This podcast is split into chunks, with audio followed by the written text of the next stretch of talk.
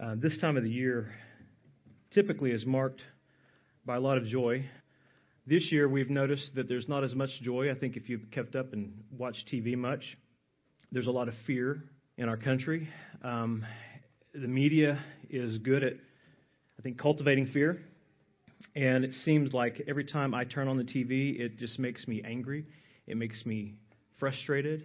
Uh, it makes me confused at times by what I hear, the politicians saying, and what the media tends to twist it into saying. And so I I have a confession to make to you this, this day. Um, if you ask me about what's going on in our world right now, currently, I may not really know because I absolutely hate watching broadcast news. I do. I just hate it. Every time I turn on a, a TV channel and, and look at what's on there, it's always the same. It's always bad, bad news, right? We see that constantly. Our world is filled at this time in this, this age that we live in with bad news. But I've got good news. God's Word is filled with His good news. And we can be nourished in a time of despair. We can have our fears relieved in a time like this that we live in by going to God's Word and seeing the promise of our God made manifest in His Word to His people. So I want to do that this morning. I want to take you to Mark chapter 1 this morning to give you some good news. I'm going to give you an outline here. Mark, verses 1 to 11, proclaims the very good news that we need to hear this morning. He proclaims the good news to mankind through four divine revelations. This passage we'll look at will bring us the good news through four divine revelations. Here in verses 1 to 11, we're going to hear and see the revelation of God's good news. And I'm emphasizing hearing and seeing in this, because that's what's happening in this context. Number one, we, we are going to hear Jesus announced as God's Messiah in verses 1 to 8. Then we are going to see that Jesus appeared as our substitute in verse 9.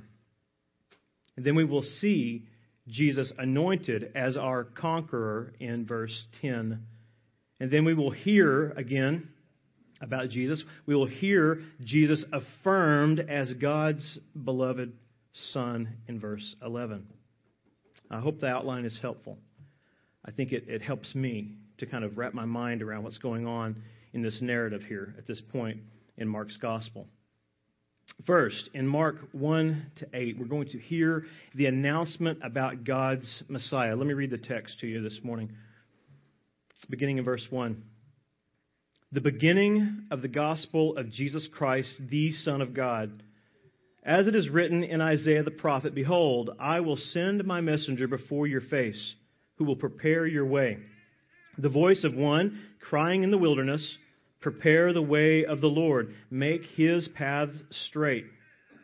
John appeared, baptizing in the wilderness and proclaiming a baptism of repentance for the forgiveness of sins. And all the country of Judea and all Jerusalem were going out to him and were being baptized by him in the river Jordan, confessing their sins. Now John was clothed with camel's hair and wore a leather belt around his waist and ate locusts and wild honey. And he preached, saying, After me comes he who is mightier than I, the strap of whose sandals I am not worthy to stoop down and untie. I have baptized you with water, but he will baptize you with the Holy Spirit. So, in this narrative, what we have is we have John preceding Jesus he is the messenger who comes before the Messiah. He is God's appointed man. And he is coming into the world at this time before Jesus, declaring the good news message about the soon coming Messiah that was prophesied about throughout the Old Testament, as we saw there in the passages that he quoted from Malachi and Isaiah. This announcement that John was bringing was good news to Israel. It was very good news. But at the same time, it was also very controversial and very confrontational. Sometimes bringing the good news is like that, isn't it? Sometimes you have to be confrontational. Sometimes you have to also deal with controversial issues like sin in people's lives. And that's exactly what was happening when John came with this good news announcement. He had to also talk about the bad news about what was going on in Israel at that time. Israel had, during this 400 years of silence between Malachi and the incarnation of Christ, we have Israel becoming very, very religious without God, very ritualistic, very self righteous. They had a standard of righteousness that they developed on their own that they thought was better than what God had given in the Word. And they had portrayed that in the way that the Pharisees taught and instructed the people of Israel at that time. And they had basically taken God's promise of grace and turned it into a salvation by works that had twisted the gospel itself that God had promised in Genesis 3:15 that he would provide one who would crush sin and Satan for us, which would be his own son. But John's announcement, as I said, was good and it was yet controversial. It was also confrontational. He, he called for Israel, the, the people of God, the nation that belonged to God. He called for them to change, to repent. He called for internal change. And he also, in that call, he is calling them to an outward identification with the one that God would send to be their Messiah, which was Jesus Christ. John was calling for Jews at that time to express their faith in God's Messiah in a very particular way. Turn from trusting in self righteousness and religious works and turn in faith and trust in the one who would come and do what you couldn't do on your own. Do that and do that by visibly identifying that you needed to be cleansed of your sins by being baptized. Now, this was shocking. For, for Israel to hear that they needed to be baptized, that was shocking. They were used to baptizing Gentile converts who were marked by a life of iniquity and, and depravity and, and dirty lives. And yet they were superior to them, so they would baptize them to bring them into the faith. They weren't used to another Jew coming to them saying, You're just a, a filthy bunch of sons of Abraham yourselves. You need to be washed from your self righteousness, which was just as defiled as the sinful Gentile beside you. So John comes commanding. Listen, the gospel is not a suggestion. The gospel is not just a plea. It is a God ordained command for all men everywhere to repent and turn in faith to God's Messiah. So John comes commanding the sons of Abraham, the Jews, to repent and believe this message about the Messiah that he was called to proclaim. He's doing this because they needed to be forgiven. They needed to be forgiven, again, of their self righteousness, just like the Gentiles needed to be forgiven of their defilement, their sins.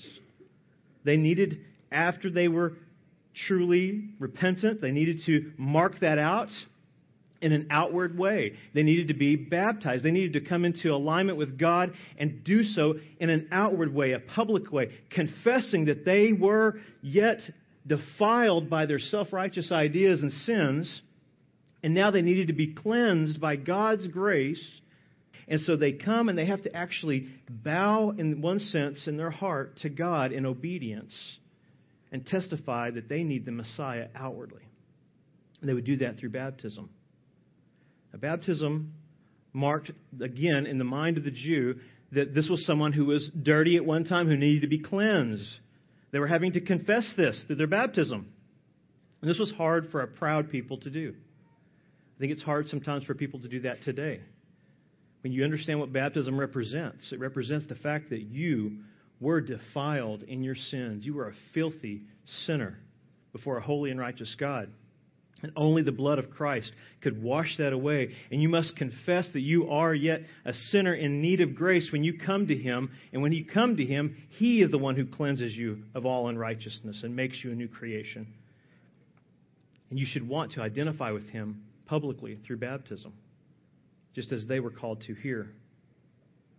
He calls them to be baptized, and the word he uses here is baptizo, which means to immerse. And this word came from the garment industry, the garment dyeing industry to be particular. And I think it's a really beautiful representation of regeneration. What happens is, is a heart that is baptized. This has nothing to do with water. This has to do with what's going on on the inside that's identified through the outward act, okay? A heart that is baptized or immersed in repentance, plunged into repentance, is transformed. And it's transformed like a white garment that is immersed into a dye and then brought back out a totally different color. That's what this represents. This heart that's been immersed in repentance comes out transformed, different. And that difference should be testified to by obedience, by this identification with God's Messiah, which is what he's calling for here. And this baptism represented their, the self righteous Jews' need of a true cleansing, a true inward transformation that again would be marked out publicly as they go to the waters of baptism. It represented their need to repent of self righteous works and their need to turn in faith to God's promised Messiah, the Lord Jesus. Now, look on down in Mark. In Mark 1 5 to 8, we go on to learn that, that here, John, John's work of announcement was really one of preparation. But the Messiah's work was one of regeneration. John was preparing the way for the one who would regenerate those who would repent and turn in faith to him. Look what it says. And all the country of Judea and all Jerusalem were going out to him, that is to John, and were being baptized by him in the river Jordan, confessing their sins. See, something had happened and brought them to repentance, brought them to confess openly that they were in need of cleansing. They come to him after being regenerated. And by the way, verse 4 is very clear. And when you go to Acts 2, you see this as well in, in our baptism baptism of repentance for the forgiveness of sins, that word for is eis, and it means as a result of, or because of. Because you've been forgiven, you are baptized. You don't become forgiven because you've been baptized. It flows out of, obedience to Christ flows out of forgiveness that you receive by God's grace. But he's saying here they were changed. They were confessing their sins. They were coming to him. Verse 6, they were coming to this man who's so odd and awkward, no one really understood him. But they were drawn to him. They weren't drawn to him because he was clever or cool or culturally acceptable. He was an oddball. He's living out in the woods, wearing animal skins, eating bugs. This is not a normal situation. But the call to salvation transformed their hearts and their minds. They weren't called by a man, they were called by God to be obedient. And he says, Look, I'm, I'm, I'm just the one who's coming with the message to prepare the way. But he says in verse 7, he preached, saying, After me comes he who is mightier than I, the strap of whose sandal I am not worthy to stoop down and untie. I have immersed you with water, but he will immerse you with the Holy Spirit. John's ministry was one of preparation, Jesus is one of regeneration. We see that here. He's telling us that the Messiah is going to come in the power of the Holy Spirit to immerse or baptize the hearts of sinners into a repentance that would transform them externally and internally and eternally. John announces this.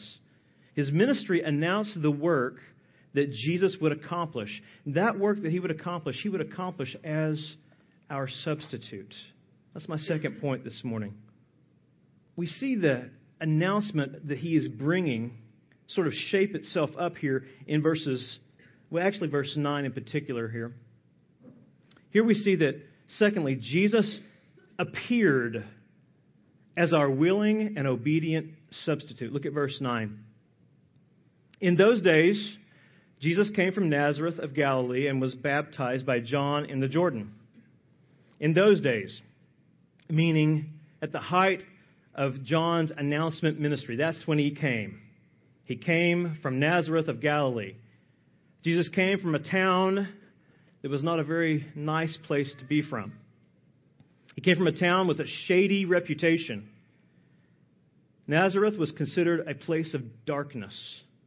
The people of Galilee were typically marked out as being rude, uncultured, largely influenced by Gentiles that mingled with them, which was a no no in this time period. And so they were despised people. No one in Judea wanted to be around these Galileans, these people from Nazareth. And that's really why we see later on in the Gospels, we see Nathanael say what he says. He says, Can anything good come out of Nazareth? Speaking about Jesus. Yet Jesus, it says here, at the appointed time, appeared out of Nazareth. He came. The Messiah came out. What's amazing about this to me is this He came out of the shadows of Nazareth, and he appears as the light of the world. That's what we see actually being stated in one of the prophecies in Isaiah, Isaiah 9. Go there with me. Isaiah 9, verse 1. This is exactly what God had promised that the Messiah would do. He would come to a people who are needy and from a people who are needy to declare God's love and his mercy to sinners like us. Look what it says, Isaiah 9, 1 and 2. But there will be no gloom for her who was in anguish. In the former time, he brought into contempt the land of Zebulun and the land of Naphtali. But in the latter time, he has made glorious the way of the sea, the land beyond the Jordan, Galilee of the nations, of the Gentiles. The people who walked in darkness have seen a great light. Those who dwelt in a land of deep darkness, on them has light shined. This is speaking about Jesus. Jesus was the light that appeared in the midst of the darkness. He came on the scene to show forth the hope that we have through God's love and mercy. He came forth personally. He shows us that. He shows that to Jews and to Gentiles alike, which was God's plan from the beginning that he would save a people from their sins, not a nationality, but a people that he has chosen from before the foundation of the earth. And he did that through a very specific means, through the appearance of his willing and obedient Son, our substitute. Verse 9 of Mark tells us that Jesus appeared, as I said, for this very specific purpose. It says in verse 9 that Jesus was baptized by John in the Jordan. Now, when you read that, you should have some sort of a, confused look on your face. I just told you that John was baptizing people for what? For repentance. John is over there baptizing people for the repentance of sin. So we need to ask, why did Jesus appear to John in need of being baptized? Was Jesus a sinner? Absolutely not. Jesus is the sinless Son of God who's obedient all the way to death, even death on the cross. He had nothing to repent of. If you, if you look in the other Gospels, you begin to see why Jesus appeared to John to be baptized. Look with me there in John chapter 1. John 1, verse 29. We see an answer to the question here of why was Jesus baptized in John 1 29 to 34. It's the same account that we're reading about in Mark from John's perspective here. It says, The next day he saw Jesus coming toward him and said, Behold, the Lamb of God who takes away the sin of the world.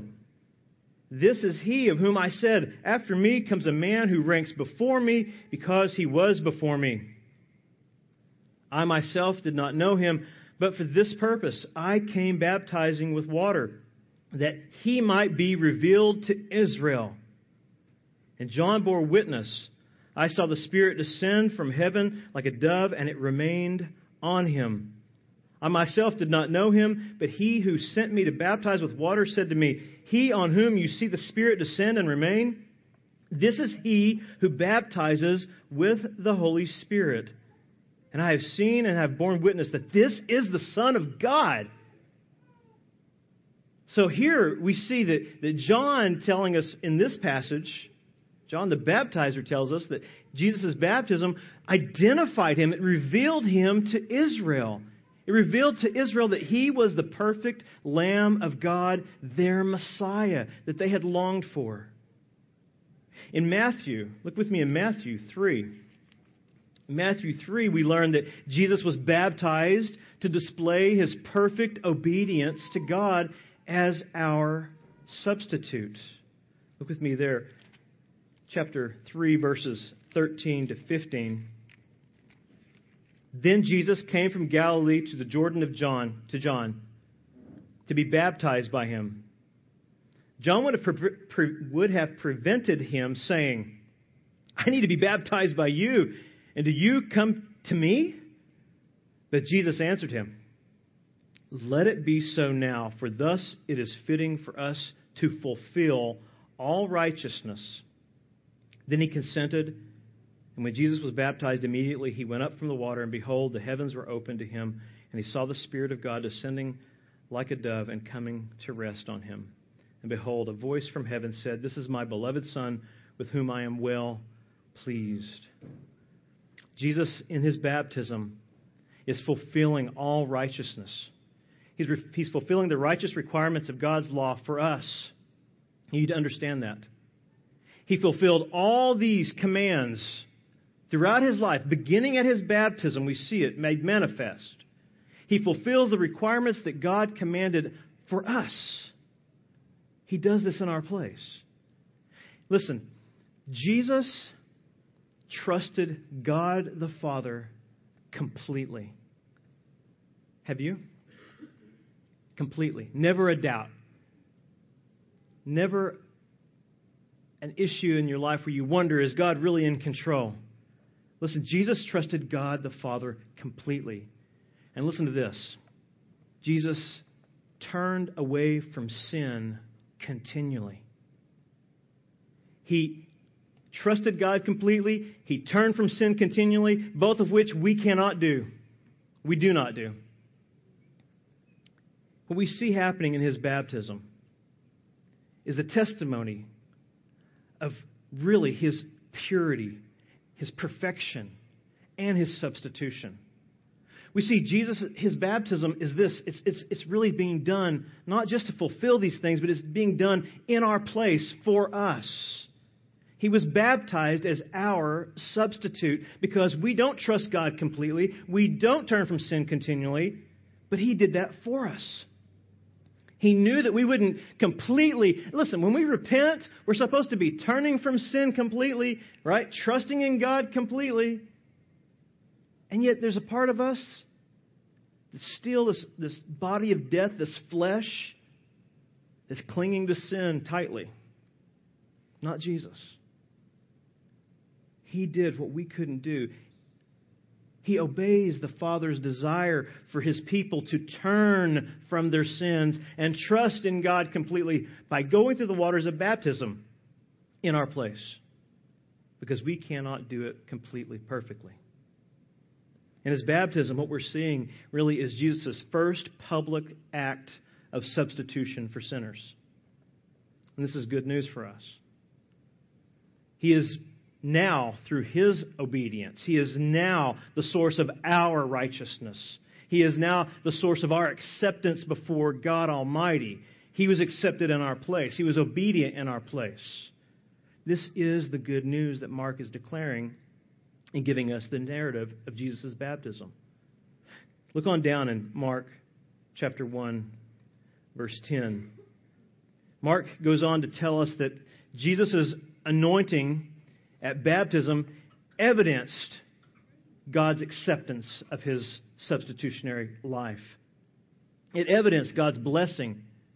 And it evidenced the fact that he would be empowered and blessed to do something else for us. Jesus would not just be our substitute in obedience, he would be our substitute and our conqueror when it comes to turning from sin. He would defeat sin in our place. He would be empowered by the Spirit to conquer sin, unlike you and I. I can't conquer sin. You know, people talk about living in victory. Listen, I don't live in victory, neither do you. I live in Christ, who is the victor. He is the victory over my sin. I am not the victor over my sin. I am a wretched sinner saved by a holy and righteous and good God who is all powerful. And He came and did what I couldn't do. He didn't just live my righteous life for me, He conquered sin's penalty. He conquered it for me as my victor. We see that in verse 10. In verse 10, we see, number three, that Jesus was anointed. He was announced, he appeared, he was anointed here by God the Holy Spirit as our sin conquering Savior. Look at verse 10. And when he came up out of the water, immediately he saw the heavens opening and the Spirit descending on him like a dove. Christ's anointing here is what's going on, what's being portrayed before us. Christ's anointing revealed that he was empowered by the Holy Spirit to fulfill his messianic work. And this scripture gives us a very graphic illustration of that. We see something amazing here. Look what it says in verse 10. It says, When he came up out of the water, by the way, that means he was immersed all the way under, not sprinkled. When he came up out of the water, immediately he saw the heavens opening. Now, do you feel the miraculous weight of that verse? You need to. This is, this is God, this is God's response to Jesus' obedience. He splits the skies wide open. The word he uses here for opening is the word schizo. It means to split apart or to rip apart. The heavens literally split open, ripped open in response to what Christ has done and to prepare Christ for what God the Father would do next when he pours out on him his blessing as the Holy Spirit descends on him like a dove. Saints, listen. Here in this passage, what we're seeing is this we're seeing God the Father's amazing response to his Son's obedience. He's responding to Jesus' obedience as our substitute and our sin conqueror. And in response to what Jesus is doing, God the Father rips heaven open he rips it open to publicly reveal his anointing, his blessing and approval on his beloved Son's ministry. That ministry is that of our Savior. This is the Spirit descended on him. This is, this is God pouring out his blessing on Jesus' work and obedience here. The Spirit descended upon him, and it remained on him, as we read earlier in the other gospel account. It remained on him as a public testimony of God's blessing. And it remained on him to empower Jesus to fulfill his messianic ministry. Basically, what's going on here is Jesus was being set apart by this blessing from heaven. He's set apart to conquer sin on our behalf, empowered by the Spirit to accomplish the work that he was sent to do here on the earth. Listen, Jesus didn't rely on his own strength, he relied upon the Spirit's power. He was truly sovereign, still sustainer and creator of the universe. But when he came to earth, he set aside his glory to become our substitute. He relies on the power of the Holy Spirit like we should. He does it perfectly. He does it in our place. He relies on the Spirit to direct his ministry he trusts the Spirit completely. And what we're seeing happen here is God is responding to this amazing miracle, ripping open the sky. He's responding to Jesus' willing obedience and this work that he is endeavoring to do, he's going out to do, being sent out to do. And God the Spirit came in response to this like a bottle of anointing oil from heaven being poured out by God the Father, covering Jesus and remaining on him throughout his ministry. That anointing, folks, is what guarantees our victory over sin and Satan for eternity. Look at the work, the sin conquering work that Jesus came to do through the Spirit's power with me in the first chapter of Mark. Look with me in Mark 1 1 12 and 13. The Spirit immediately drove Jesus, him, out into the wilderness, and he was in the wilderness 40 days, being tempted by Satan. And he was with the wild animals, and the angels were ministering to him. Who drove Jesus into the wilderness to be tempted by Satan? The Holy Spirit. Jesus goes into the wilderness to be tempted by Satan, and he goes there with no weapons of this world. He goes there with the Spirit of God leading him and the Word of God in his heart, and he defeats our enemy the way we should by trusting in God, by knowing God's Word. Jesus goes into the wilderness and he conquers our temptation for us. Just think about this. Have you ever been tempted? Have you ever given in to temptation? Jesus never did. He felt the full weight of temptation in the flesh, but he never had that release valve that you and I have that just gives into it. He faced it head on, blow to blow, yet he never yielded to it for a moment. He was the sinless Son of God to the very glory of God, the Father. And it's testified to here as he goes out to conquer Satan himself. Listen, some people have a, a, a pneumatology, not a pneumatology, an angelology about Satan that is not biblical. Satan is not everywhere, all the time, all powerful, working in your life. He's not. He is a creature, he is a fallen angel. He's powerful, he has authority on this earth. But I don't think I rank high enough on his list for him to come after me personally. I've never had to deal with the devil directly. I doubt that any of you have either. But Jesus did. Our greatest adversary, who's so great that his emissaries, fallen angels, influence the minds of men and corrupt this world and corrupt us as a result of that. That enemy, that adversary, came to Jesus head on, and Jesus conquered him in the flesh by the Spirit's power at work in him. He conquered my temptations. I can now run to him, my refuge, my help in time of need. Also, in chapter 1, verse 23, we see that through the power of the Spirit, Jesus cast out demons that controlled men in their lives. Look at this in verse 23.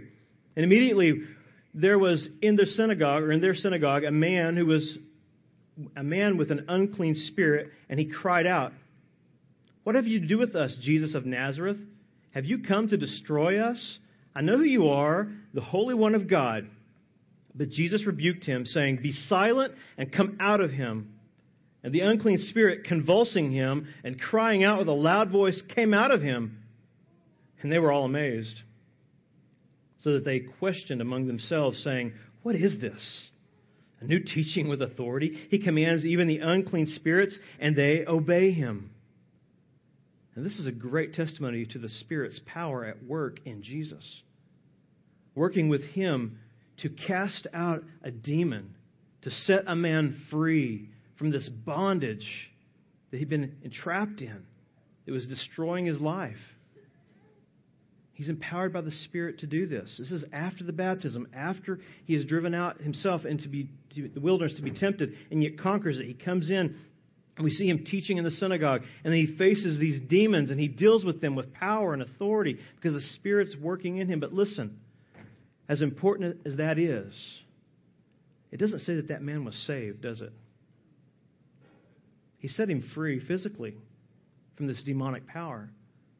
But there was a greater reason for the Spirit to empower Jesus. There was a greater purpose than just to cast out demons. The greatest work that Christ came to accomplish through the Spirit was seen at the cross. Look with me at Hebrews chapter 9. Hebrews 9:11. But when Christ appeared as a high priest of the good things that have come, then, through the greater and more perfect tent, not made with hands, that is, not of this creation, he entered once for all into the holy places, not by means of the blood of goats and calves, but by means of his own blood, thus securing an eternal redemption. For if the blood of goats and bulls and the sprinkling of defiled persons with the ashes of a heifer sanctify for the purification of the flesh, how much more will the blood of Christ, who, through the eternal Spirit, offered himself without blemish to God, purify our conscience from dead works to serve the living God. Verse 14 says that Christ offered himself up to die for our sins through the power of the eternal Spirit. It is the Holy Spirit who is at work in him. Now, church, listen. I'm, I'm really thankful. I think you should be thankful. We should all be thankful of what we see revealed in Mark 1:10. Mark 1:10 reveals that God the Holy Spirit anointed Jesus to be our sin conqueror. I'm glad because, as I said earlier, I cannot conquer my own sins. Can you? I can't. I don't have the power, I don't have the righteousness on my own to even turn from sin apart from the Spirit working in me. But it's through Christ's work as we read about his life in the Gospels. It's through Christ's work and his empowerment by the Spirit that we are saved from sin's penalty and its power through his anointing. He was anointed for us, he had perfect power and righteousness. He conquers sin in the flesh the way we are commanded to conquer it yet we fall short. Jesus does this through the Spirit working in him. Now, this, this should astound us as Christians. You're saved from the penalty and the power of sin because of Christ's anointing. Are you still living in sin joyfully? Are you still toying with sin, thinking it's not that big a deal? Listen, Jesus came to deal with it. And he came to deal with it in the flesh by taking our place upon a cross, to conquer it for us, to set us free from this trap. Why would we want to go on living in it? It shames the name of God, it tramples underfoot the blood of Christ. We should want to turn because no longer are we slaves if we are believers in the Lord Jesus Christ. If He is Lord, you will obey His commands. You'll do so joyfully. You're not a slave to sin anymore because Jesus was your anointed sin conqueror. He defeated sin for you in the flesh by the power of the Spirit. I just want to stop for a second. Let you kind of soak in the big picture here of what I'm trying to get across this morning. I want you to see the, the big picture about these three revelations that we've already heard and seen so far. What we're doing is we're, we're hearing and seeing the revelation of God's triune mercy at work in Christ's ministry here. Do you, do you see, do you recognize the triune work of God taking place in this narrative? This is amazing. We hear the announcement of God's merciful promise through John as Jesus comes forth. We see the appearance of God the Son's merciful obedience as Jesus is being baptized as our substitute. Then we see the anointing of God the Holy Spirit's merciful empowerment that equips Jesus to be our conqueror. And then here at the end, in Mark 1:11, we hear one more thing. We hear God the Father's merciful affirmation of his son's righteous work. In Mark 1:11, we hear fourthly, Jesus affirmed publicly by God the Father as the beloved Redeemer of his people. Look at verse 11. It says, And a voice came from heaven You are my beloved Son. With you I am well pleased.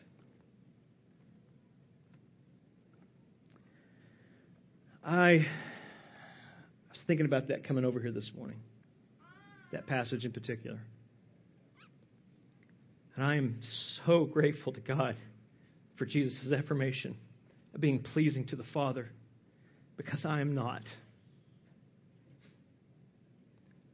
I cannot, my flesh would not please the Father on its own. I am not righteous, you are not righteous. But the righteous one came and was testified to by God the Father from heaven, saying, This is the one. This is the one I'm, I'm pleased with. This is the one that's your substitute now. This is the one that's your sin conqueror. This is the one who loves you and came and gave his life up for you so that you could be set free from serving self, from serving sin, serving Satan. This affirmation by the Father is so important to us because none of us are pleasing to God. We are an awful stench in a holy God's nostrils. But through Christ's atoning work, His blood has made us clean. We are now a fragrant aroma. We now smell like Jesus in the Father's nostrils. That's amazing. What's amazing here is this is such a miraculous text, and so many times we read these things and we just kind of read through them. A voice comes from heaven. Folks, does that happen here? Have you heard a voice from heaven? Have you seen the skies ripped open and the Spirit of God coming like a dove and landing upon someone? This is all miraculous.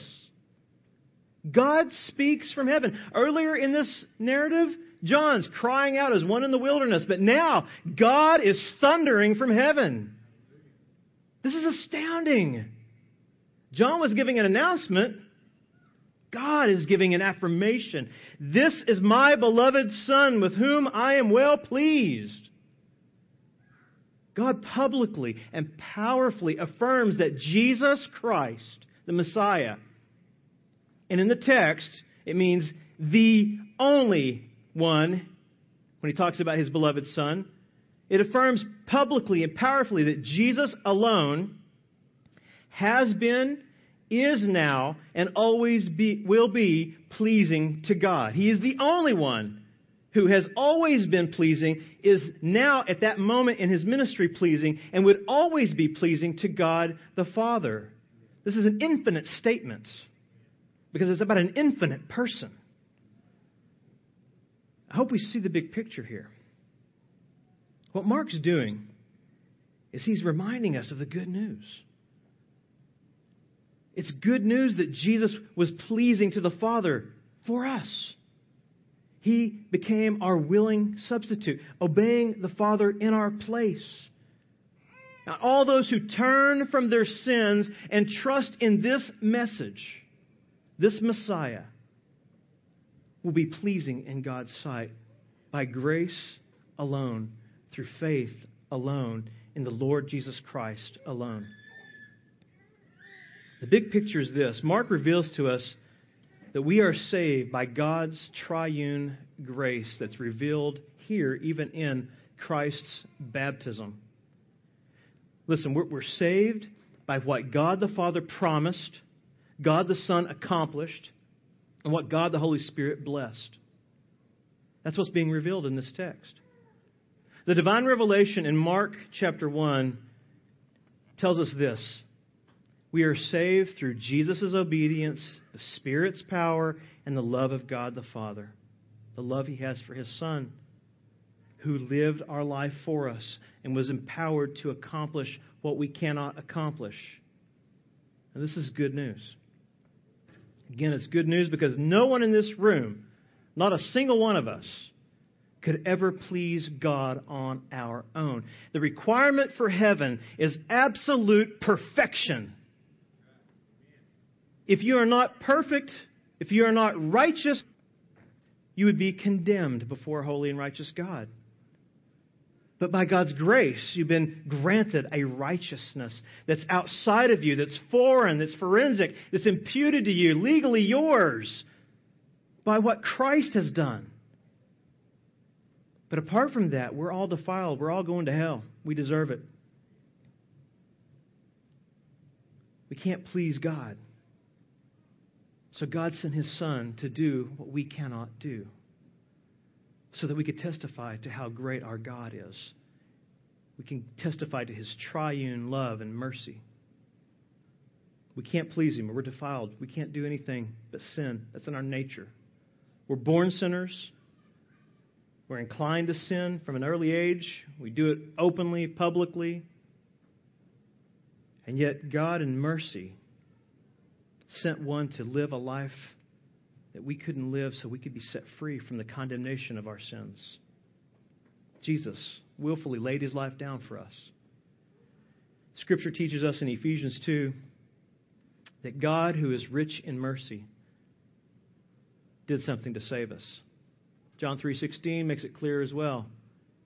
God sent his obedient, righteous, and beloved son to rescue and reveal to us sinners that God is full of love and mercy and grace.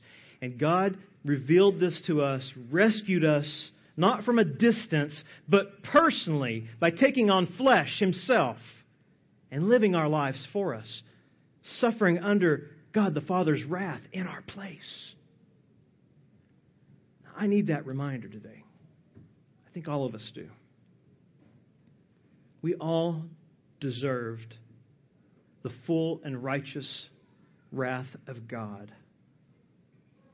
But in God's triune mercy and love, He displays to us through the incarnation of Jesus, the life and obedience of Jesus, the baptism of Jesus, Jesus that Jesus came to fulfill all righteousness, to become our sacrifice that was acceptable to God.